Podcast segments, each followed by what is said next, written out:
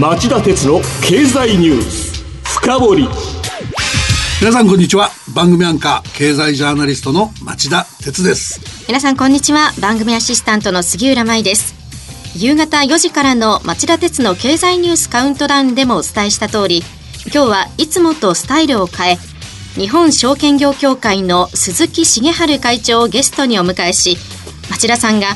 証券投資による資産形成の推進についてお話を伺います。鈴木さんこんにちは。こんにちは。本日は大変ご多忙の中また、えー、新型コロナウイルス感染症の感染拡大で混乱が広がる中、えー、ご出演いただき、えー、本当にありがとうございます。よろしくお願いします。よろしくお願いします。それでは初めに鈴木さんのプロフィールをご紹介します。1971年に慶應義塾大学経済学部を卒業後大和証券現在の大和証券グループ本社に入社され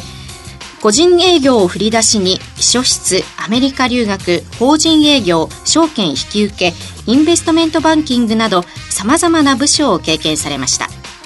そして2004年から大和証券グループ本社の取締役兼代表執行役社長取締役会長兼執行役を歴任されました。2017年からは現職の日本証券業協会会長と大和証券グループ本社の名誉顧問を兼任されています。それでは CM の後鈴木さんにお話を伺ってまいります。町田鉄の経済ニュース深掘り。長引く低金利資産運用にお悩みの皆様ファンドラップをご存知ですか？ファンドラップは分散投資による安定的な運用と管理を専門家に任せる人気の資産運用サービスです。大和証券では人気の大和ファンドラップに加え、付加価値の高い大和ファンドラッププレミアムや、インターネットで手軽な大和ファンドラップオンラインを取り揃え、お客様に最適な資産運用をご提供いたします。ファンドラップは大和証券。詳しくは大和ファンドラップで検索、またはお近くの大和証券まで。大和ファンドラップ、大和ファンドラッププレミアム、大和ファンドラップオンラインによる取引は、価格の変動等による損失を生じる恐れがあります。お申し込みにあたっては、契約締結前交付書面をよくお読みください。大和証券株式会社、金融商品取引業者、関東財務局長、金賞第108号。今日の深掘り。今日は日本にとって重要な貯蓄から資産形成というテーマについて伺います。このテーマは古くて新しい問題といえ、戦後の財閥解体の頃は証券民主化運動と呼ばれた時期がありました。また1970年代から80年代にかけて銀行よさようなら、証券よこんにちはと言われた時代には貯蓄から投資へと呼ばれたこともありました。これらの運動は時々にそれなりの成果を上げてきましたが、鈴木さんから見るとまだまだ足りないということのようです。また、大和証券の元社長、現顧問という立場だけでなく、証券会を代表する日本証券業協会会長としても、ライフワークのように取り組んでいるテーマということで理解してよろしいでしょうか？そうですね。あの、これはまあ証券会社だけではなくて、この日本という国にとってもですね、はい、えー、最も重要なあテーマだとこのように考えております。なるほど。それでは詳しく伺っていきましょう。現会長の、えー、目で見ると一体何が足りないのか。それによって誰がどういう不利益を被っていると考えればいいんでしょうか。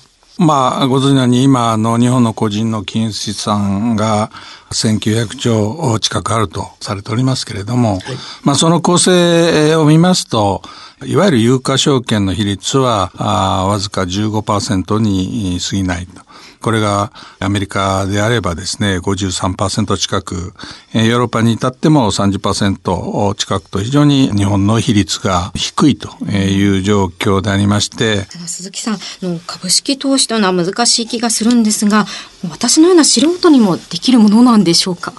そうですね。まあそういう部分がこの結果にもなっている部分はかなり原因としてあると思われるんですね。協会で実施しておりますあの証券投資に関する調査をやりますとですね、この証券投資のイメージとして、やはり難しい、かなりギャンブル的なもんじゃないかとか、それはお金持ちがやるんだろうとかいった、まあ、かなりネガティブな回答が、まあ、非常に多いんですね。えー、こういった中で、やはりこの日本の長寿化、少子高齢化を踏まえて考えますとですね、やはり今後、豊かな人生を送るためにですね、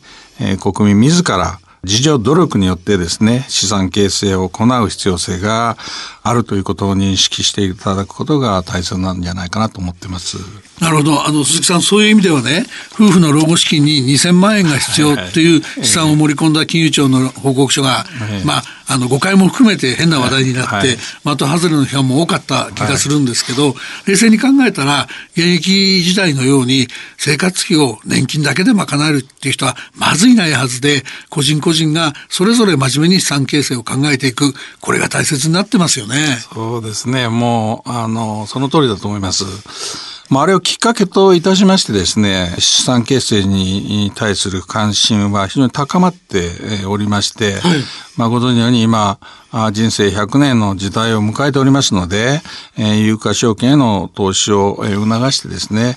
個人のお客様の資産形成のこのお手伝いしていくということが、まあ、証券会社にとって与えられた使命だと、このように考えております。なるほど。また、あの、そのためにですね、各証券会社は、まあ、お客様いろんなニーズありますから、これに対応できるように幅広いこの商品もですね、まあ、ラインナップされていると、えー、いうことでございますので、次なるチャンスと言いました。まあ、今なんかかなり下がってますけど、こういうチャンスを見逃さないようにですね、えー、日頃から、えー、密なあ情報提供を、えー、行っていくということを各証券会社は心がけておるところでございます。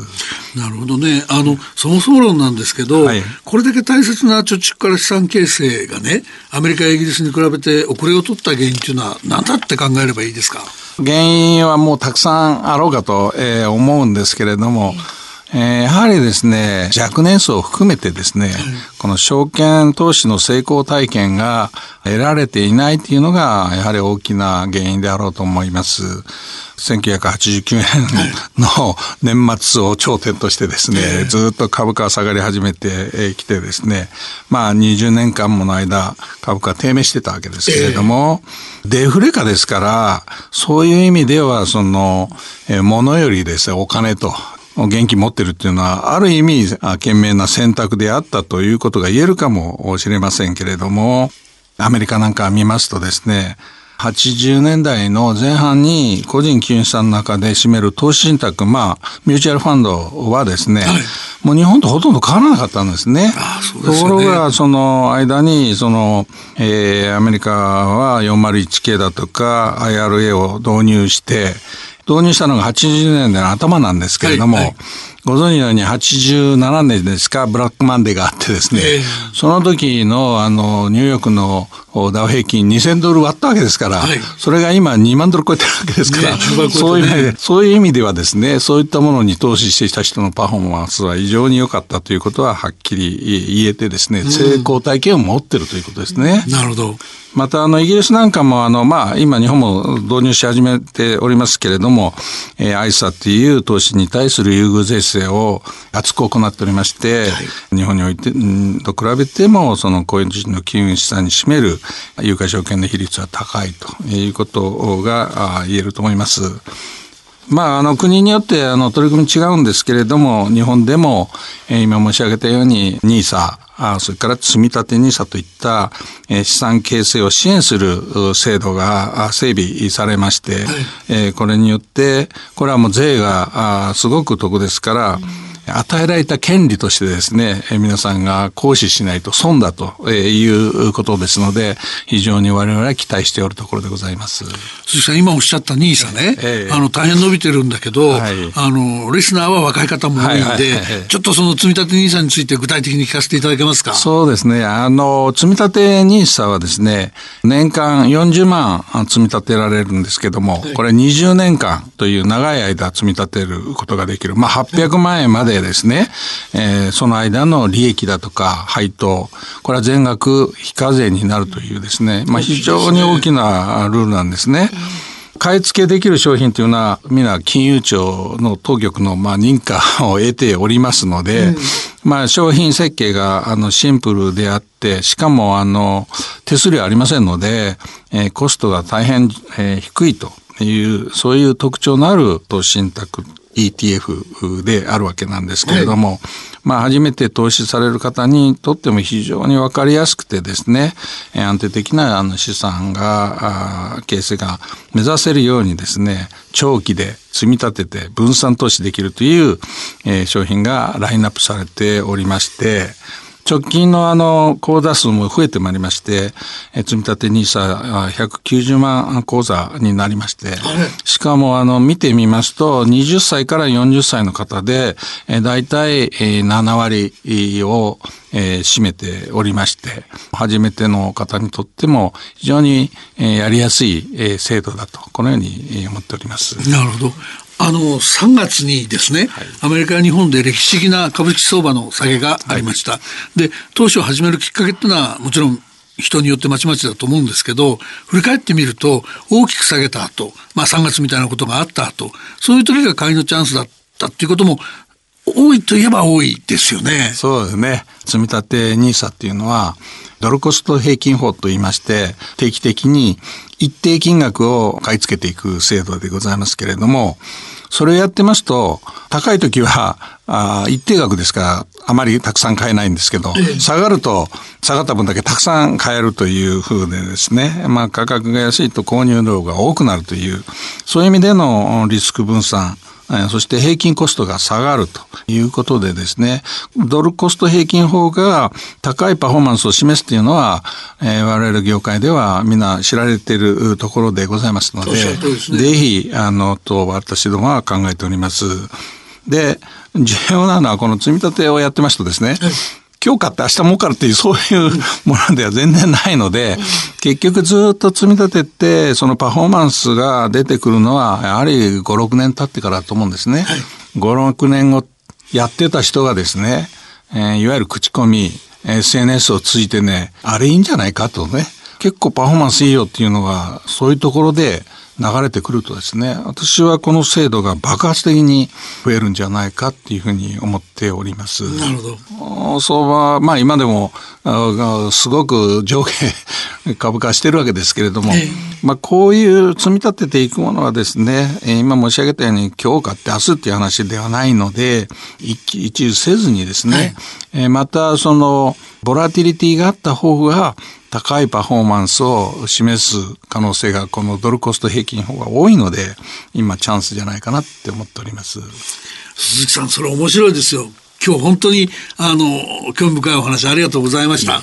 鈴木さんには来週もご出演いただき、日本証券業協会があの国連の SDGs に取り組むわけというテーマでグリーンボンドや ESG 投資の重要性について伺います。鈴木さん、来週もよろしくお願いします。よろしくお願いします。以上今日の深掘りでした。今日は日本証券業協会の鈴木茂春会長をゲストにお迎えしお話を伺いました。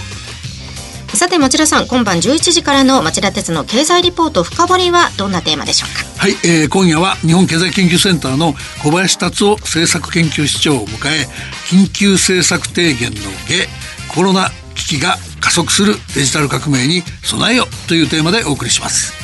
それではこの後夜11時から再びお耳にかかりましょう。さようなら。